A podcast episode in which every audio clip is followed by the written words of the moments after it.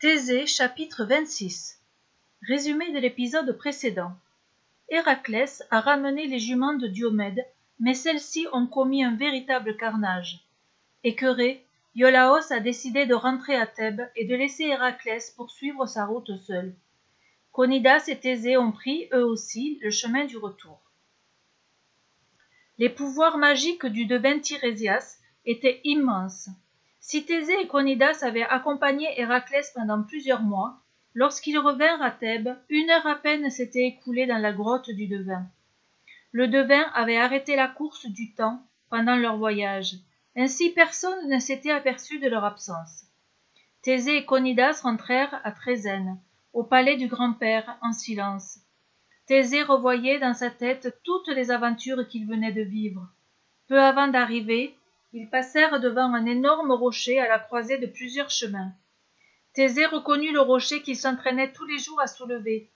Il fit une nouvelle tentative pour la première fois. Le rocher s'ébranla.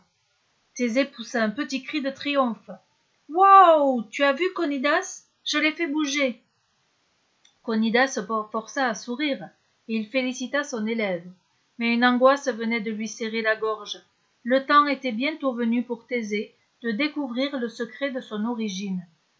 Conidas savait que le moment approchait où Thésée partirait seul vers son destin. Il se demandait avec inquiétude si son protégé était prêt. Quelques semaines plus tard, Thésée eut seize ans. Ce jour-là, il se rendit à Delphes en compagnie de Conidas. Il avait le cœur lourd, car conformément à la tradition, il devait offrir sa belle chevelure au dieu Apollon. Or Thésée tenait beaucoup à ses longs cheveux. L'idée de les couper, même en sacrifice à Apollon, le rendait malade. Il discuta et argumenta avec son maître tout le long du chemin pour éviter de perdre ses boucles. Arrivé dans le temple d'Apollon, Thésée avait obtenu ce qu'il désirait. Conidas avait cédé. D'une main tremblante, Thésée saisit le rasoir que les grands prêtres d'Apollon lui tendaient, mais au lieu de se couper les cheveux, il, se contenta de se raser le dessus du crâne. Ainsi, il honora Apollon sans perdre la chevelure à laquelle il tenait tant.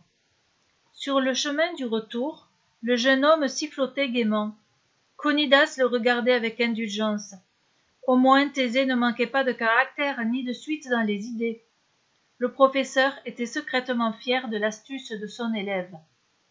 Non loin de Trézène, Thésée découvrit avec étonnement Aétra, sa mère, qui l'attendait à la croisée des chemins. Elle était adossée au grand rocher que Thésée s'entraînait à soulever depuis des années. L'adolescent bondit vers elle, ravi de pouvoir lui faire une démonstration de sa force. Mais elle le devança. Mon fils, dit-elle, tu as seize ans aujourd'hui. Tu es devenu grand, beau et fort. Es-tu capable de soulever ce bloc de pierre? Fier de montrer ses progrès à sa mère, Thésée enserra le rocher de ses bras et le découla du sol presque sans effort. Stupéfait de son exploit, il reposa le rocher un peu plus loin. C'est alors qu'il découvrit dans le trou laissé par le rocher une épée et une paire de sandales. Thésée les ramassa vivement. C'était une arme splendide, à la lame acérée, dotée d'un manche en ivoire sur lequel étaient délicatement gravés des serpents enlacés. Les sandales étaient fabriquées dans un cuir aussi souple que robuste. Thésée se tourna vers sa mère et vit des larmes qui coulaient sur ses joues. Mère, s'écria-t-il en la prenant dans ses bras, que t'arrive-t-il? Aétra eut un doux sourire à travers ses pleurs, et elle lui répondit. Le temps est venu pour toi de connaître le secret de ta naissance. Je sais qu'après tu me quitteras. Voilà pourquoi je pleure. Écoute bien. L'homme qui a glissé cette épée et ses sandales sous ce rocher l'a fait pour toi. C'est Égée, le roi d'Athènes. Nous étions très amoureux l'un de l'autre. Il a été obligé de regagner Athènes, son royaume, alors que j'étais enceinte de toi. Avant de partir, il m'a dit Le bébé que tu portes doit rester ici. J'ai trop d'ennemis à Athènes qui chercheraient à le tuer s'ils apprenaient que j'ai un héritier. Promets-moi de garder le secret de sa naissance jusqu'à son adolescence. C'est à ce prix, mon amour, qu'il aura la vie sauve. Alors j'ai promis. il a soulevé ce gros rocher il a glissé son épée et ses sandales dessous en ajoutant lorsqu'il sera capable de déplacer seul ce rocher alors tu pourras lui révéler la vérité alors tu pourras me l'envoyer car il sera assez fort pour défendre sa vie je l'attendrai je l'attends déjà thésée tremblait d'émotion ainsi il avait un père et ce père l'attendait. Mère dit-il d'une voix bouleversée on raconte beaucoup de choses à propos de la nuit où j'ai été conçu. Il marqua un silence hésitant et puis il reprit bravement. Sans vouloir te manquer de respect mère on dit que le dieu poséidon et toi vous avez aussi mais il n'osa pas finir sa phrase. Pourtant aétra ne semblait nullement gênée et elle répondit ce que l'on t'a raconté est exact. Il est vrai qu'à ta naissance j'ai scruté ton visage pour voir à qui tu ressemblais. J'avais l'intime conviction que ton père était bien l'homme que j'aimais et non le dieu qui m'avait prise par ruse. Cette conviction est devenue une certitude lorsque j'ai découvert sur ta hanche droite une tache brune en forme d'étoile. Le roi Égée a la même tache brune au même endroit. Pas de doute Égée est bien ton père il sourit doucement en ajoutant et si tu savais comme tu lui ressembles maintenant que te voilà un homme!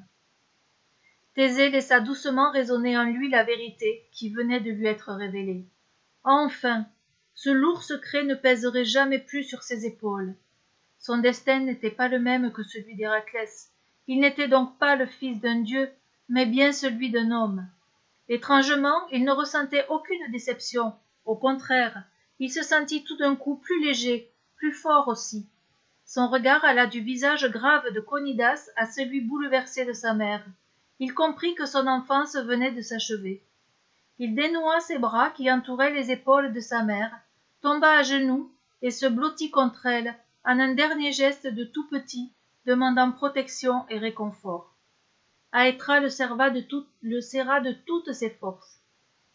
Lentement elle caressa son front puis elle y déposa un baiser comme une bénédiction. Thésée se leva il était prêt à affronter son avenir d'homme. À suivre